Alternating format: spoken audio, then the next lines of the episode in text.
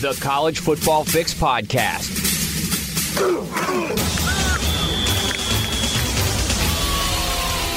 With Paul Myerberg and Dan Wolken. This is the College Football Fix Podcast from USA Today Sports.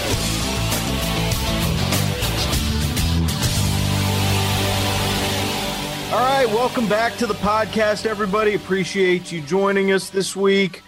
I got Paul Myerberg with me. I am Dan Wolken from USA Today Sports. And Paul, uh, I, it feels like a long time until college football is going to actually start. But this week, we have actual game times for week one games, for some of the big week one games. Um, we know when they're going to be, we know when they're on. Just run down real quick. 3:30 p.m. on ABC on September 3rd, Alabama and Miami. 7:30 on ABC, Georgia Clemson. That'll be in Charlotte, North Carolina. On Sunday, September 5th, uh, Notre Dame, Florida State from Tallahassee. Monday, September 6th, Louisville, Ole Miss from Atlanta. We're back. It's it's coming back we we you know actually Dan we're 100 days out like we're 100 days, days um, which is wild. Yeah this is always um it's always fun to map out week one especially the night games. This is these are particularly good all three of these games that they've put on the map espn abc um, not that alabama miami is going to be competitive necessarily but it's a matchup of two premier programs. And then georgia clemson um, is one of the games of the year. So it seems to me like you can do a two for you can do a saturday and a sunday if you wanted to cover two games, if you if you worked for a for a publication that covered football games, you could definitely do two. And I actually love the Monday one because it's the perfect like Monday Labor Day hangover game. It's probably going to be 48-44 Louisville Ole Miss. That's going to be a fun weekend. Hangover and Lane Kiffin in the same sentence. That's never happened before. No, uh-uh, not Joey Freshwater. Um, no, yeah, actually what's interesting about about the geography of it for that opening weekend is they're all kind of in the same area because you, you start with that Alabama Miami game at, at Mercedes-Benz Stadium in Atlanta. Uh, and then you could not make both games unless you had like a private plane, which I know you do. Um, Georgia Clemson's going to be in Charlotte, which is just kind of three hours up the road. And then uh, the Sunday game in Tallahassee, like you can get from Atlanta to Tallahassee in you know about four ish hours, four and a half hours. Uh, it's not it's not a bad drive at all. And then you, you, come back on on Labor Day to to Atlanta for uh, for that Louisville Ole Miss game. So yeah, you could actually, if you were like super ambitious, you could hit three of those four games in person. Yeah, you could do a trifecta. That's outstanding. There was a time um, when we did things like that, and not just we, but like people who did our jobs would do that. You know what I mean? Like we would do three games in four days, especially week one. Um, I don't know if there's really a, an appetite for that anymore, but yeah, you could definitely do that. And more than anything, um, these are the best games of week one, hence why they're on TV. But there are other good games week one um, that you, as a college football fan, can be transfixed to your television for the duration. So I'm looking forward to Saturday, September 4th, um, just to name, I, we're going to talk about this in depth as we get closer, but a few just because I actually didn't remember any of them or never knew in the first place that these games are occurring that weekend. On Thursday, you got Ohio State at Minnesota. Um, first look at probably CJ Stroud at QB. LSU is at UCLA. Did you know that that week one LSU is at the Rose Bowl? It, That's an interesting. It's, it's one of those games that like you you probably saw somewhere along the way, but it just didn't register that that was actually going to happen this year. Yeah, and UCLA is going to be much improved. Not good enough to beat LSU, but could be interesting. Uh, Penn State at Wisconsin, um, Stanford, Kansas State, and Arlington, maybe. Yeah, so a, a good week one, well, and we're 100 days out, and we can start counting down. How about Boise State at UCF with uh, the debut of Andy Avalos at Boise and the debut of Gus Malzahn at UCF? Like, that's a great game. Yeah, we've been waiting for that game. Is a couple years overdue not that these teams won't both be good really you know, you know this year as well but would have liked to see that game a few years back uh, i'm a big andy avalos guy so we'll see how that plays out yeah and then also by the way uh, oklahoma's playing at tulane on opening weekend how about that interesting that's the kind of game that could get uh, that in 2006 would have been on pay per view only, and Oklahoma would win by a field goal, and you'd have to pay 40 bucks to watch it. Um, I think Oklahoma probably rolls though. Just, yeah, but it's just kind of interesting. It's just kind of interesting that they're that they're opening at a group of five school on the road. Like that just doesn't happen very much. No, I wonder why that is and why they felt like they needed to set up that arrangement. I, you know, I don't know. Like I certainly could ask, but a lot of times, uh, Power Five schools, Tulane is one of the places they'll go play because uh, one, they they probably feel like it's it's a, a win that they could get, and it's also like an ideal road trip for for the fans. You know, you whatever school you know in kind of the South or Midwest, like you schedule a game at Tulane, your fan base like goes down to New Orleans and has a great weekend. That's just always kind of been the thing. Mm-hmm. Uh, you know, another interesting yeah, game. great point. Another interesting game, by the way, on opening weekend, uh, Louisiana Lafayette at Texas. Like that. That's like if I'm Steve Sarkisian, that is not the opener I want. No, definitely not. I think ULL probably is going to take a slight step back. I still think they're one of the top, easily in the top quarter of the Sun Belt. Um, but no, that is not the kind of dream matchup. You want Gardner Webb or something like that if you're Sark. Because uh, Louisiana, one thing we know about um, them under Napier is that they are really, really physical and very well coached. And uh, typically, if you go back to the last eight, nine years of Texas football, those two assets get the Longhorns in a lot of trouble. So, yeah, a good test for Texas and maybe a little bit of a glimpse into how good they'll be in 21. You know, and I'm looking through these games like it, this is actually maybe the best week one we've had in, in a long time. You got Penn State at Wisconsin in the opener. You've got a couple Big Ten Big Ten openers. Like I don't know. I mean, it's it's interesting. They never used to do that, and they're starting to to spread out the schedule. Um, wasn't last year's week one? No, couldn't be last year. Maybe two years ago, week one was was a flop or just wasn't that good even on paper. Some one of those years in the recent past, we've gotten used to having really good week ones, and yeah, I think this one on paper stacks up. Um, I mean, especially I know I'm stupid, but I, I, like Texas Tech against Houston. I mean, that's potentially down the road on on New Year's Six. You know, these are Oregon State at Purdue, a, a Power Five versus Power Five crossover. So there's a lot of interesting, intriguing games here that um, probably won't be good games because we have no idea who's good and who's not at this point, especially with all these seniors coming back. But to me, I'm looking at the schedule. I'm getting pretty pumped up. I'm getting you can hear it in my voice. I'm getting I'm getting extremely excited about college football. Well, and look, the the Georgia Clemson game is is the game that that everyone is going to be at. You know, if you're a national college football reporter traveling to a game week one, like that's the that's the one you want to get assigned to. That's the one you want to see in person. And um, you know, it's going to be a 50-50 crowd. It's it's going to be packed. Uh, the only bad part about that game is they're calling it the Duke's Mayo Classic. Uh-huh. No, no, disrespect to the fine people at Duke's Mayo, but um, mayonnaise is disgusting. Yeah, mayonnaise is trash. Get that trash out of my face and off my television. I'm not going to, I don't respect mayo. I think mayo is disgusting as a condiment.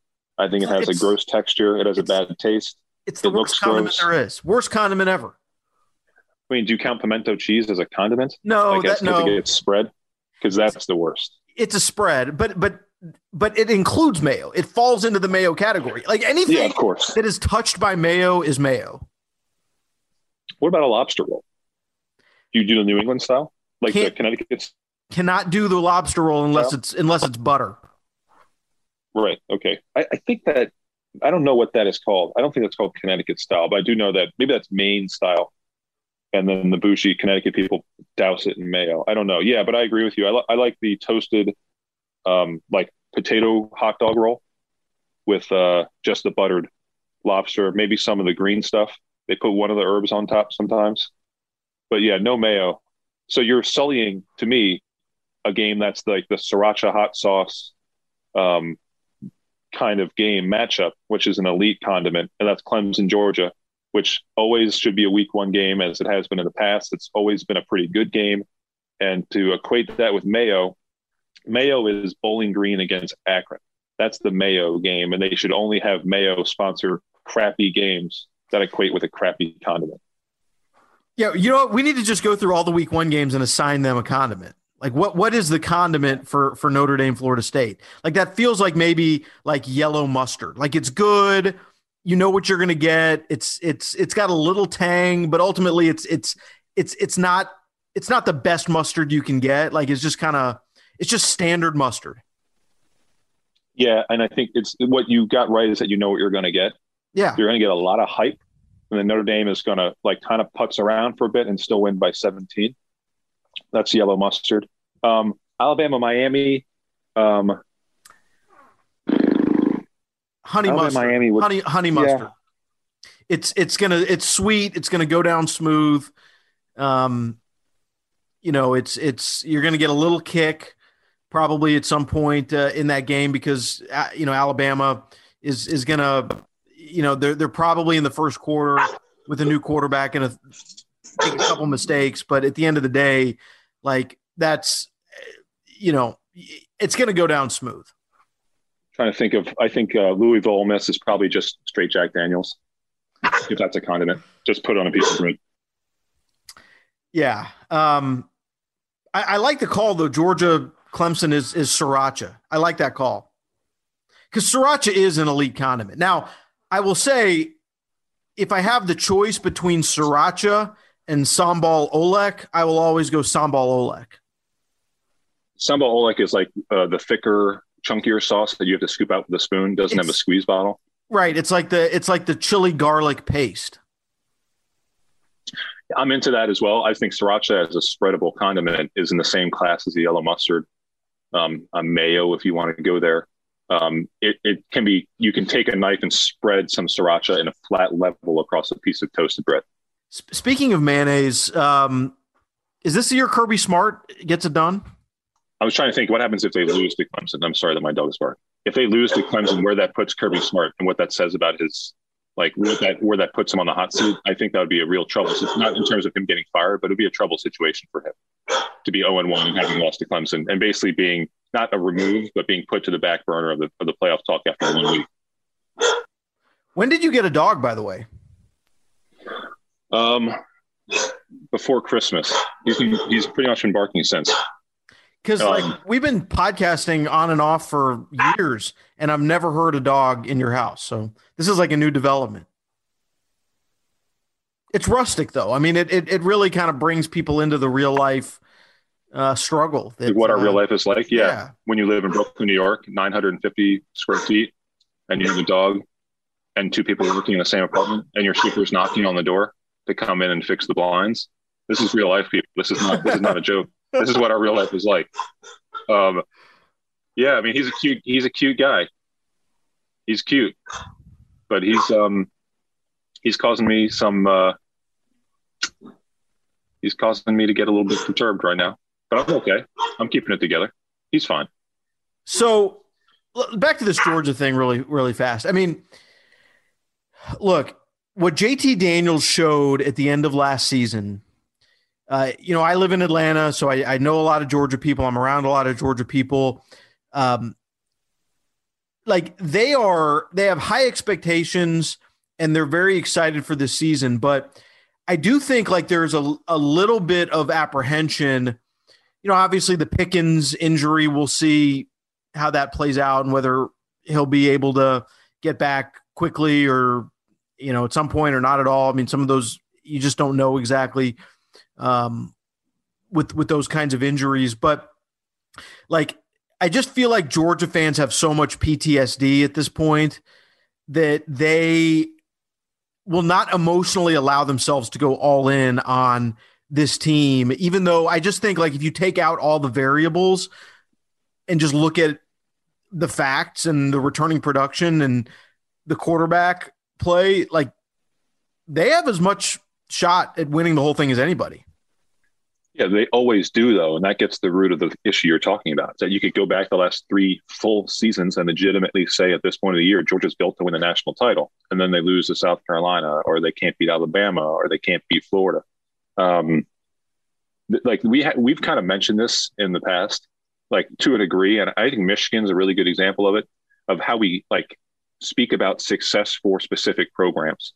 And if you look through the history of Michigan football, Michigan football throughout, I mean, the modern history, not the like the 1900s, but 1950 on, Michigan football every year is a nine win program or a 10 win program that every 15 years, 10 years, will have what it takes to win a national championship uh, and will compete for one. But they don't do it annually, and they're not built to do it annually. And there's nothing in their modern history to tell you that every single year Michigan's going to win or be in the mix for a national championship. Having said that, Georgia specifically these last few years to me, and I think fan base would agree, they've been in the mix and had opportunities, clearly a really good one against Alabama and Atlanta, to win the national championship. And I think ask them to take that next step and expecting that of them is not like expecting Michigan to do it because I think Georgia is so well constructed um, that honestly, I wouldn't say disappointing, but you could say that they should have won a national championship by now. Uh, and that's just under Kirby Smart.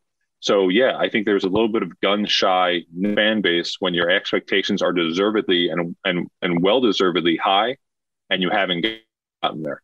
And Clemson, and we spoke about what it would mean to Kirby Smart. Clemson is that kind of uh, puckering game because if you lose to Clemson, the fact that it's not a very difficult schedule the rest of the way, I, I wonder what that means for their bottom line. It probably doesn't keep them out of the playoff, obviously, but it makes the the you know amount of respect and that they'll get on a national level for the rest of the season harder to achieve when you're playing South Carolina, Arkansas, Kentucky, so on down the line.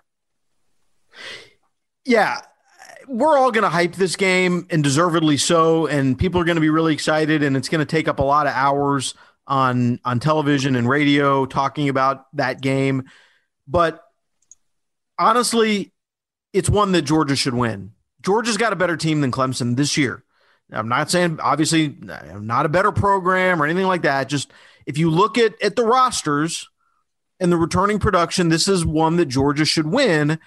And if they and I don't I would not normally say that about a Georgia Clemson game in in in most years, but I I, I feel strongly that way right now. And if they don't, it, it's it's going to uh, continue to to throw that burden on on Kirby Smart, who has done a good job uh, certainly with with that program, but uh, they they just have not quite uh, been able to to break through. And and I, I think one of their biggest problems is is they play one stinker a year, like they just do. Yeah. And this is a sport where you just can't have that. Well, it could be a microcosm, like we said, of losing to Clemson a game. You can argue that they should win. You can argue that they will win, um, obviously, because Clemson is Clemson. Yeah, I think it's a fair I think if you polled 100 people who are arbitrary, you probably have 55, 60 people say Georgia's built to win this game. Um, the fact that DJ played those two games last year and has a full off season, a real complete off season as the unquestioned number one, building a rapport, I think helps Clemson get into this. But Clemson's got some issues up front. Obviously, skill town has been depleted, though they do get back to Justin Ross at wide receiver. Um, yeah, it's a tough one for Georgia to say they should win it, but I, I think you probably you're probably right, and they do lose it. Um, yeah, it would be really, really extremely painful. I think for the for the program and for that fan base. Since the last time we talked, the Pac-12 has hired a new commissioner. George Kliavkoff is the guy who the Pac-12 presidents chose to uh, replace Larry Scott, and it was interesting because the initial reaction to the hire when it first started to get leaked to the media was who? Because he's not a name that people in college sports knew.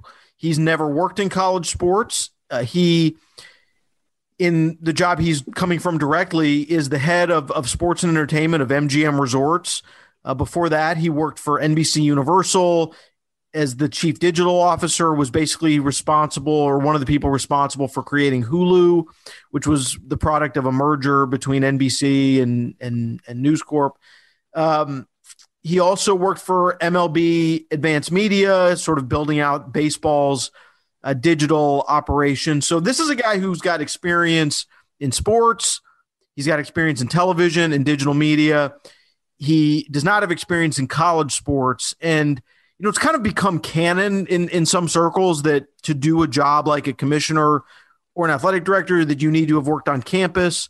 I think there is something to be said for understanding the idiosyncrasies of college sports, for appreciating sometimes the tricky politics and the relationships that that you have to massage constantly and the frankly, just understanding the divide between the university side of the house and what a college president uh, does, and and often the athletic department, especially in the Pac-12, by the way, like these are schools that um, they're not necessarily as as sports centric as a lot of SEC, ACC, Big 12 schools. So there's a lot there, but uh, I thought he, I thought it was a a, a good hire. Like I, I, saw some people say it's outside the box. I don't really agree with that. I don't think it's outside the box, just given his his sports um, uh, event background and and everything he's done in, in digital. But um, the question that he's going to have to face is how do you get the Pac-12 back on track from a football standpoint? And I'm I'm not sure that's one a commissioner can answer, but but what do you make of it? Have, have you heard anything, any feedback so far, and and what do you think the Pac-12's got to do here as they go into this leadership change? Yeah, I think it's easy to criticize uh, every hire to some respects, certainly a commissioner. Um, it's like low hanging fruit, especially when a guy comes from MGM and you know nothing about him.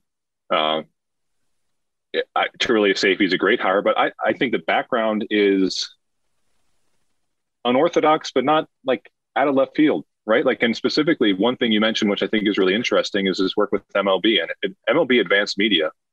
Um, even to this day, and certainly for its time, was one of the great um, assets MLB ever had for itself, and one of the great things that it ever did to reach a broader audience in terms of being able to share its its um, its video um, and share its information and its ability to to even now explain sabermetrics and analytics.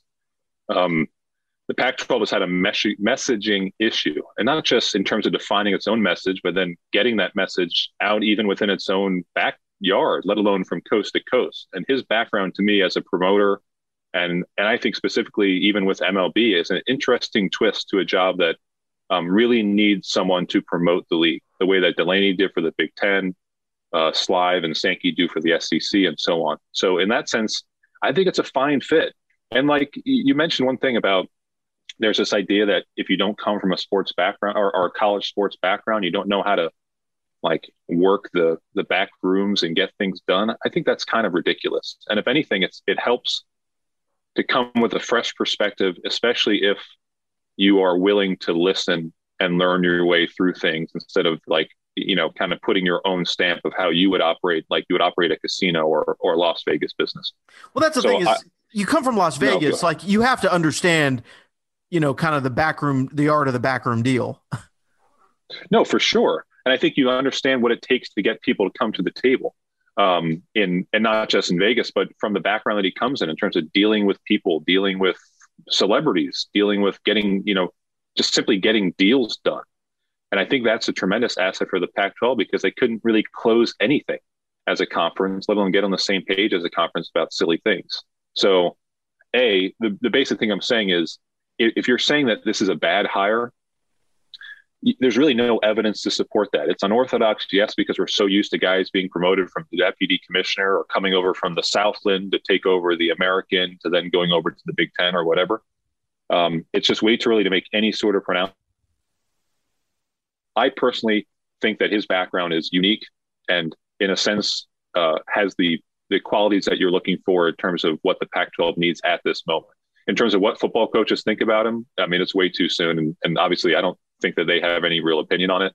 Um, and for the Pac-12 to get better, they need to hire better. They need to invest more. I don't think the commissioner has any kind of role in that. That's the thing is a lot of those decisions are are uh, on the campuses. They're on the schools. How much are you going to invest in football? how much are you going to commit to do the things that the better schools in other leagues are doing and and in the Pac-12 there's there's a culture of supporting a, a broad-based sports program. You know, by and large the SEC schools offer the minimum number of sports that they can offer and they try to be good in those sports, the best they can be in those sports.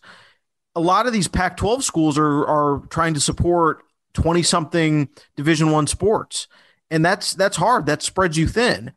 It also you you look at cost of living out on the west coast um, you you almost have to when you talk about hiring better, in a way you almost have to overspend because if you're especially talking about assistant coaches, you know, a wide receivers coach might get offered, you know, three hundred thousand dollars or three hundred fifty thousand dollars a year. If if he's choosing between, you know, Cal Berkeley and Mississippi State, well, you know, the three hundred fifty thousand dollars is going to go a lot further in Mississippi, and those are things that that it's hard, I, but that's real, man, and that's up and down the Pac-12. I mean, you're talking about cities like like Seattle and Portland, or not not Portland, but um, uh, you know, the Bay Area, LA. Uh, that that's not necessarily something that's that's easy to overcome. Yeah, and the, and the issue, and this is a true story because Stanford people, Stanford staffers have told me how crappy it is to make a nice living, quote unquote, and still live in a in a in a box because you can't get anything in the Palo Alto area because it price per square foot is off the charts, or in the Bay Area. Um, the issue isn't with hiring head coaches because if you if you're an assistant anywhere, a head coach job certainly Power Five is as enticing as it gets. You take that job. The issue is hiring assistants, um, and you need to overpay assistants for that cost of living, like you said. So, um, our boy George, we're going with Kliavkoff. Kliavkoff, yeah. Pronunciation. Kliavkoff. Kliavkoff. Uh, that that one's gonna that makes me feel really much mouth when I try to say that name. Um, yeah, I mean, he can negotiate, or the league can negotiate a healthier and more supportive TV contract and broadcast rights to increase the coffers. But um, yeah, the, the Pac-12 needs to hire better football coaches. And I, I don't want to be cruel to anyone, but they need to hire they need to hire better football coaches. Well, and also better what they football need coaches win football games. they need USC and Oregon to be really good. Because even when USC was dominating under Pete Carroll, it's not like the Pac 12 overall was an awesome football conference, but the perception of it was certainly not relevant to how good USC was. And so nobody talked about it. All they talked about was USC. And obviously, USC is miles away from it right now. And this is a year where we'll see we'll see which direction it takes. Because I look, I don't think anybody believes that Clay Helton is the guy who's going to get USC back to that level, and yet he's not done a a poor job. And and it just kind of feels like everyone's walking, you know, in, in slow motion to to get USC back to where it needs to be. Yeah, and and like in the overall sense about the commission, like if you're gonna run the Pac-12, I think your number one job, um, certainly, and, and football, despite the fact that they care about every sport, football still lifts all boats. And, and I think that the number one job is to increase the reputation of the league. And, and the only way to do that, obviously, is really to start winning football games. But there has to be a way for the conference itself to do a better job of marketing its games. I mean, embrace the 9 a.m. start. Um, put your teams on TV at noon in t- windows of time that only really Fox puts a good game on. Um, I don't know what the avenue is, but reputationally, the Pac-12 is as bad today as it's ever been. Um, it's worse than the Big Ten was pre-Urban, and I think you remember what the reputation was like of the Big Ten as the slow, plodding, you know, antiquated football conference where Urban really changed everything in 2012. Um, it's in a bad place for what we care about, which is football. So, you know, that's not a one year fix, but the long term goal for the Pac 12 is to, you know, get a seat back at the table and stop sitting at the kids' table. Well, and just to show you kind of the difference, uh, certainly from a money perspective, you know, the Pac 12, uh, they're, you know, they're just dying to, to renegotiate these media deals so that they can get on a more level playing field with the other leagues. Meanwhile, the SEC just announced they're distributing $23 million per school, basically just as a pandemic relief measure, which I don't even know how many of these, these schools really need it, but they just have so much money that, yeah, here's $23 million because you at South Carolina, you know, wanted to fire your coach. So, you know, here's, here's, here's the money that'll, that'll cover that. It's crazy. 23 million bucks 23 million dollars as a rainy day fund per team that's 14 teams i'm going to kill some time here while I do some math. It's a lot of money. That's 300, 322 million dollars. Okay, so this is from last July, according to our great Stu Berkowitz, who does all this stuff. Uh, let me get this right. The Pac-12 distributed 32.2 million per school in the 2018-19 fiscal year. Um, so that's what they distributed per school. Like, here's your check for the year in the most recent filing as of last July. And we'll see again soon what they'll get in 2020. Um, the Pac-12, the SEC just gave 23 million in a rainy day fund for COVID relief, and that's great if you need it. I think it just goes to show as we close with the Pac-12 commission talk, there's just separate playing fields and money talks in college sports, and the SEC is so loaded that it can give out 322 million dollars just to help schools. It's 14 schools make ends meet due to COVID. Yeah, it's really not the Power Five anymore. It's it's kind of the Power Two, the SEC and the Big Ten, and then there's a a second tier with the Big Twelve and the ACC, and then there's a third tier with the Pac twelve. That that's really where we're at from from a money standpoint. Yeah, mm-hmm. and the Pac twelve. I don't. I mean, I remember when we did kind of Larry Scott retrospectives earlier this year when he announced that his upcoming retirement.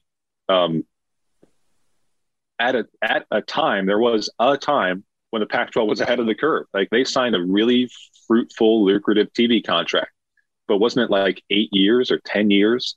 And it just kind of in that interim ten year or eight year period, they've been lapped so many times. Like you said, they need to get back like on even just approximate level with the SEC and the Big Ten. I mean, you're not even going to get in that group, but yeah, if they can get into tier two, I think that would be a game changer for the conference. Well, in 2010, shortly after Larry Scott got there, he essentially tried to build a, a the first super conference. He he tried to get Texas, uh, Oklahoma, Texas A&M, uh, Oklahoma State, and uh, I guess Texas Tech and Colorado to who was who was in the Big 12 at the time to to join the Pac 12.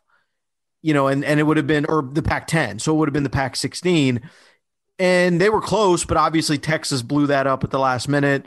Uh, the Longhorn Network was created, and and the rest is history. But the entire dynamic of college sports would have changed instantly and forever had Larry Scott been able to pull that off. And you would not be talking about a Pac 12 that is poor relative to their peers. Yeah, I'm just trying to imagine like that would have been 2012 that that kicked in. To the you, yeah, we, yeah. What what football would look like today? Basically, you would have eliminated one of the Power Five, left with Power Four. Yeah, the what other leagues would have all gone like? to 16. The the other leagues would have gone to 16. There's no doubt about it. Um, so, so Big Ten would have still picked up and this is like a 10 year old conversation. I always think it's interesting to revisit. The Big Ten would have picked up the rest of the Big 12, which they kind of did in a sense. I mean, they picked well, up Nebraska. Maybe they pick up Missouri. Yeah. Add Missouri. Rutgers and Maryland. Yikes. Uh, SEC gets a 16, no problem. Yeah, that would have been fun. Um, like, I think the issue at the time, I remember people writing about, oh, this is going to, you know, make things hyper partisan in terms of just a select few number of teams or a select few number of conferences that can win the national championship well, I think that's happened anyway. Um, so we kind of got to that point even with Power Five. That was a very interesting time, though, Dan. Where were you? Where were you working in 2010? I was, wor- I was working at the Memphis uh, Commercial Appeal during that that thing, and uh, I remember uh, because obviously Memphis had a huge interest in in the conference realignment. They were in Conference USA at the time, and they were trying to get into the Big East. That's what the the dream for them was to get into the Big East and they were sort of rooting for some of this chaos, thinking and hoping that when the uh, when the musical chairs stopped, that they'd have a spot in you know in kind of the the fifth conference, whatever that was going to be, um, because you would have you would have consolidated the this you would have basically consolidated into four power conferences, and then there would have been a fifth conference, and and they were they I think they were sort of hoping at the time to get into that one. There was a time when the Big East was one of the five power leagues and had an automatic bid to the bowl championship series. It yes, was a crazy did. time. Yes, they did. It was they, a crazy time. And they sent some crappy teams to it. Do you remember Louisville playing Wake Forest in the Orange Bowl? I don't know how you could ever forget that. Do you do you remember? Was, do you remember Pittsburgh playing Utah in one yeah, of those games? I, I, you know why I remember? Because Utah ran a play in that game that is burned in my memory because it it made uh, I think I simultaneously vomited and crapped my pants in the same time out of surprise because I'd never seen anything like it on a football field. They threw like a sc- bubble screen to the left. This was I don't even know if Urban was coaching in this game. He might have already left, but he certainly his fingerprints were on this game. Alex Smith at QB, they were bubble screen to the left. the guy like took two steps and then lateral it to another receiver on an end around who walked into the end zone.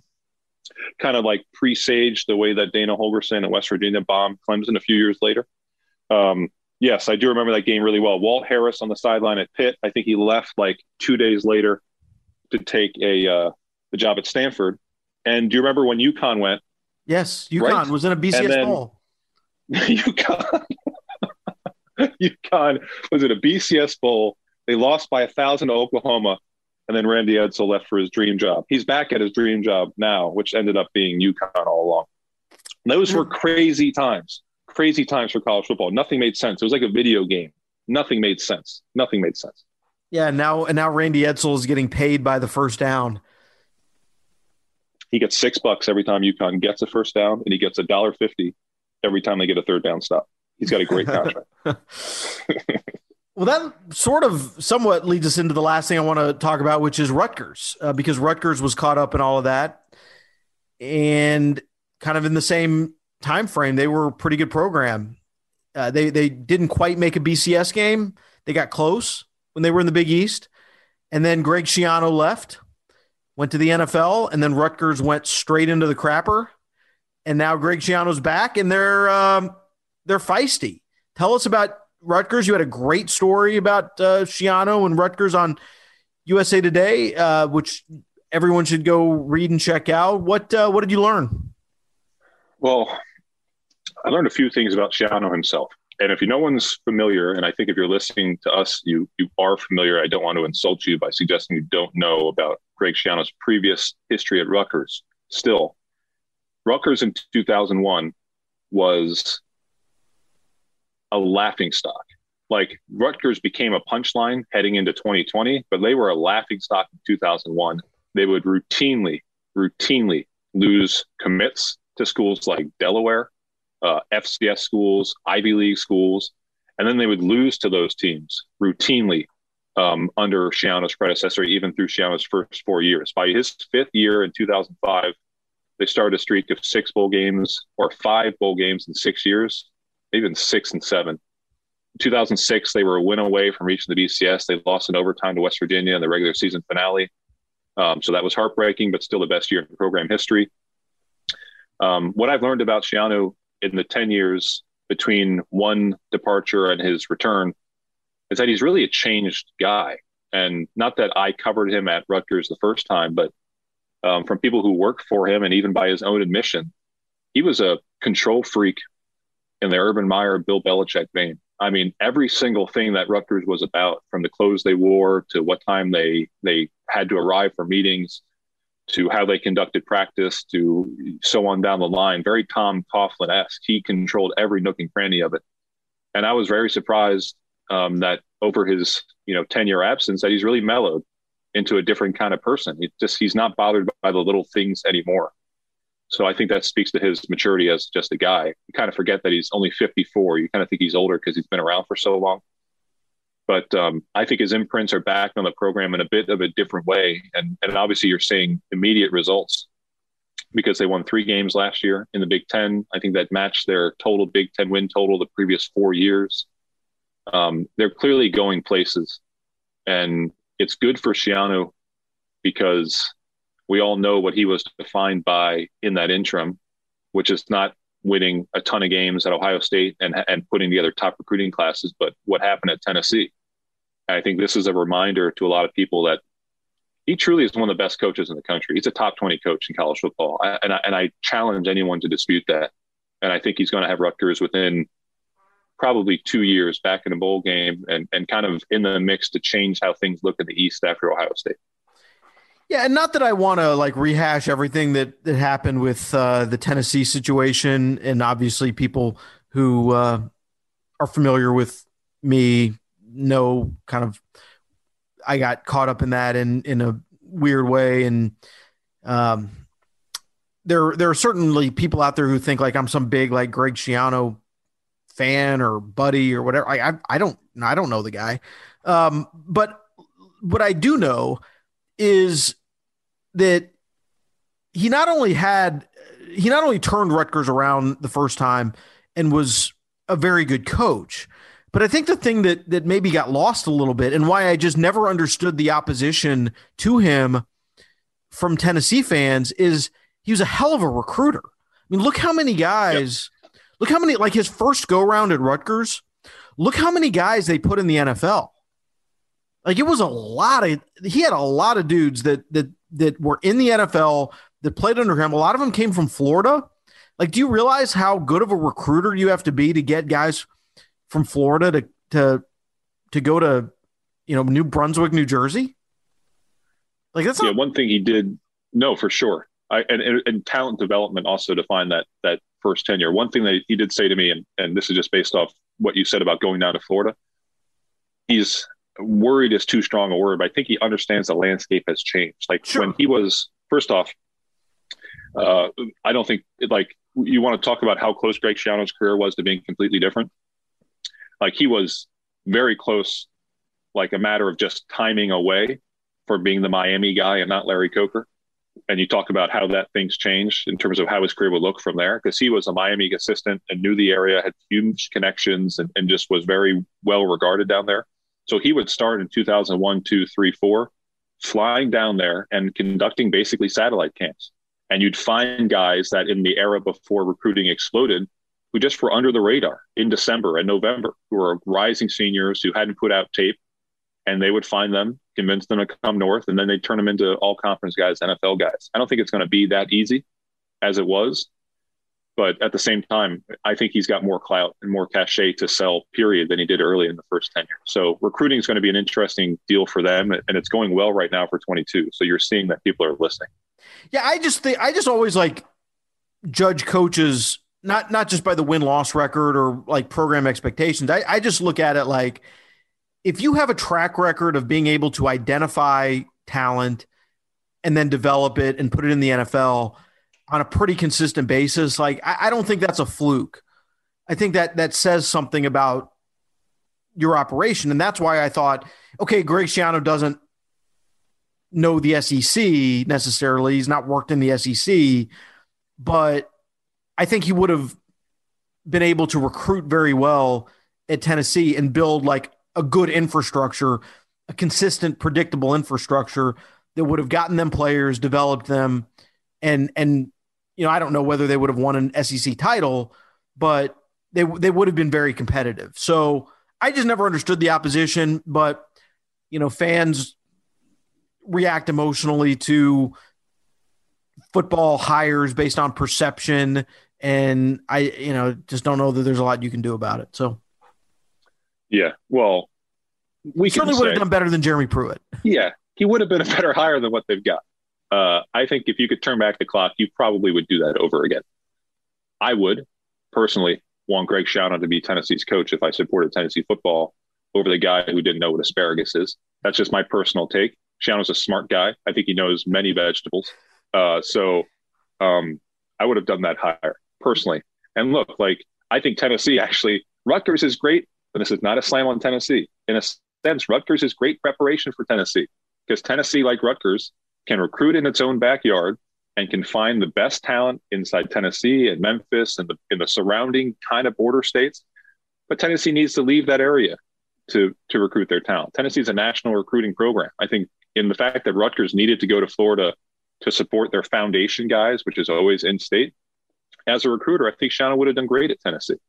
And yeah, would he have won an SEC championship? I know you don't want to relitigate it, but I actually do. Because if I was a Tennessee fan, I would be pissed off at the clowns and the idiots who didn't let us hire Greg Schiano because Greg Schiano is going to win more games at Rutgers probably in the next couple years. I bet you if they're both there in 2024 or 2025, Rutgers will win more games than Tennessee in the Big Ten, which is just as tough a conference. I'm almost no doubt about it. You could have hired this guy And by this point, right now, you would have had multiple bowl games in a row. You'd have an identity as a program. You'd have complete buy-in from your players. You'd have great talent development. Um, you'd be frustrated at times because the offense might, you know, spit up every once in a while because he's a little bit behind in terms of what he wants. Though at Rutgers, they hired the Oklahoma State former Princeton coordinator and things that worked out well. Yeah. If I was a Tennessee fan, I'd be pissed off because you could be in a really good place right now, year four, year five under Schiano. Well, Tennessee fans are perpetually pissed off anyway. So um, it is what it is. It happened the way it happened. You can't go back and change it. Uh, but I certainly, from a Rutgers standpoint, I'm, i know they're very thankful that they had an opportunity to rehire Greg Schiano, and, and certainly uh, it was a good story. Certainly encourage everyone to go check it out. Uh, that's going to wrap us for today. We'll come back as soon as we can in the next week or so with another podcast. And uh, Paul, any any words of wisdom as we sign off here, other than uh, agreement on on how horrible mayonnaise is? Mayonnaise is bad. Greg Schiano good. Jeremy Pruitt bad. Asparagus uh, good. Hey, are are there any um truly bald, truly bald, successful college football coaches? wow, we're like truly going totally bald. on a different James uh, Franklin uh, topic. Yeah, James Franklin, right? Well, the question I have is with James Franklin is could he grow hair if he wanted to? I think all. I mean, Clay Helton could grow hair if he wanted to. Um, uh, I don't know if his wife wants him to um, or he wants to. I think he makes a conscious choice to do that. Clay Helton's a successful coach, and James Franklin also successful with a bald head. But as a bald, truly bald coach, ever won a national championship? I'm going to wow. research this. I'll have an answer next time. That's a great question. All right. Well, uh, thanks everybody for listening. That that certainly gives us a nice teaser, a cliffhanger for next time. We'll, we'll do our research. We'll come back on the college football fix from USA Today Sports. He's Paul Myerberg. I'm Dan Wolken. We'll talk to you next time. This is the College Football Fix podcast from USA Today Sports.